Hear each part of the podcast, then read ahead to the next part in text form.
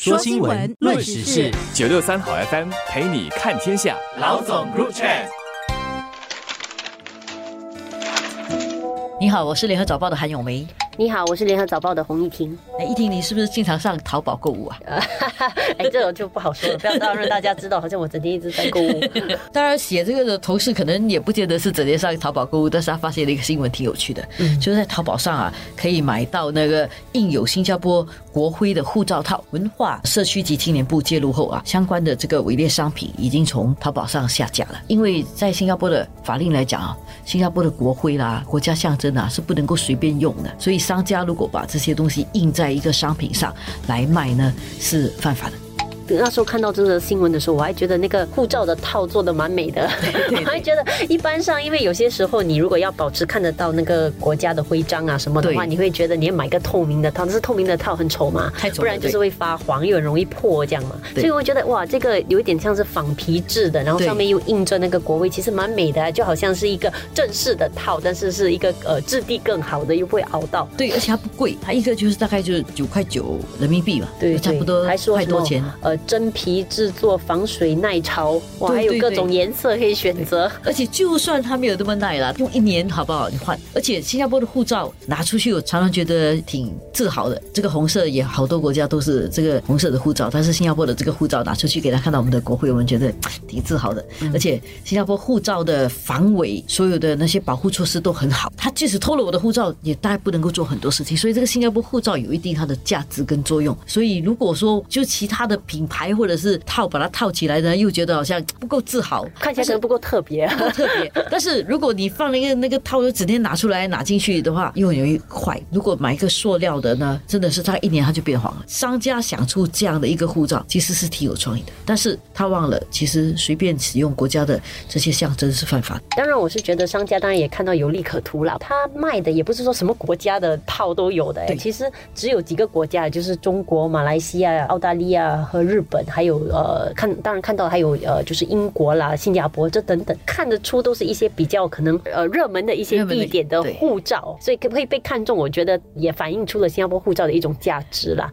但是问题就是在于，其实新加坡的这个呃使用这种呃国徽啦、国旗、国歌这些国家象征的呃物件来讲的话，其实它的管制是呃比较严的啦，比较有明文的规定说能够怎么样的去使用。而且我们这个国家象征法，其实在今年。八月一日才刚刚生效了，它是取代一九五九年就推行的新加坡国徽、国旗与国歌法，所以这次的这个新的这个啊国家象征法，其实扩大了呃涵盖的范围，就是也包括了国家的信约、国花、狮头的符号，还有包括总统的徽章、旗帜和印章等等啊，这些公共印章还有包括，所以这些其实都已经涵盖为国家象征，就有了比较明确的呃使用，能够怎么使用它。虽然是这么说，但是。其实政府也呃了解到，其实民间有更多想比较创意的使用我们的一些国旗啊，这些特别是可能在呃非国庆期间以外，有时候更创意的一些使用国家的象征来表现我们的爱国的情怀啦。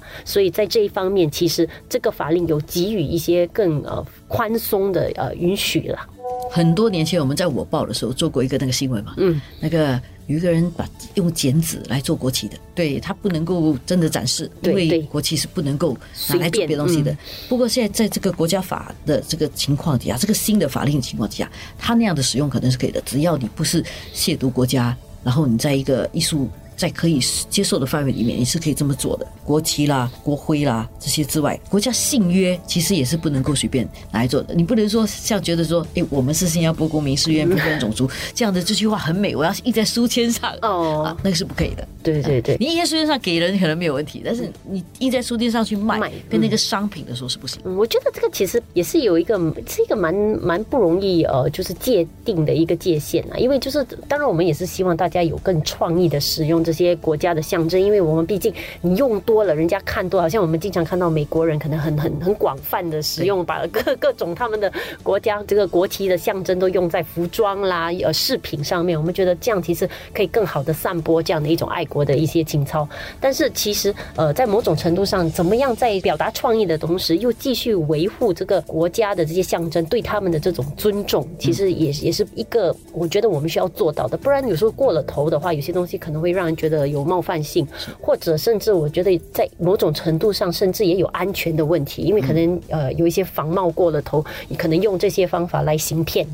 仿冒，比如说印一个新加坡国旗的衣服、服装，然后再说我是新加坡的什么代表，这样的话就会让人家误以为他其实现在的很多那些那什么诈骗案啊，可能就有这样，因为也碰过吧，穿着公安的衣服，可能有个徽章，那你以为他是死？这些象征国家、象征权力的这些徽章、这些公共标志本身，必须要有一个比较严格的法令，还有使用时候要用正常的、正当的手法来对待他的。如果我们回到来讲这个护照的话，其实确实，如果你呃仔细的想，它当然也有一个安全的隐患了，因为做起来很像真的，可能它最后里面其实只是一本假书，但是其实很容易以假乱真，让人以为是真的护照。然后如果真的用来去做一些非法通关啊什么的话，其实这些是有一些安全隐患在里面的。这样的一个法令啊，就提醒大家不要以为说，哎，我买了一个跟国家徽章有关的东西，很漂亮，我就很有自豪感，我就把它买了。不要忘了，这个法令生效之后哈，如果触犯这条法令的人啊，最高的罚款呢是三万元，违例者也可能被判坐牢长达六个月或者两者兼施，所以那个刑罚是蛮重的。嗯，所以在淘宝的这个情况下，其实我呃过后我们的记者有再回去查看，其实已经很很多商家已经把这一款下架了。现在如果大家去找的话，已经很难买到了。如果还买得到，还可以告诉我们。他可以，你可以买到别的国家的徽章的，但是大概买不到新加坡的了。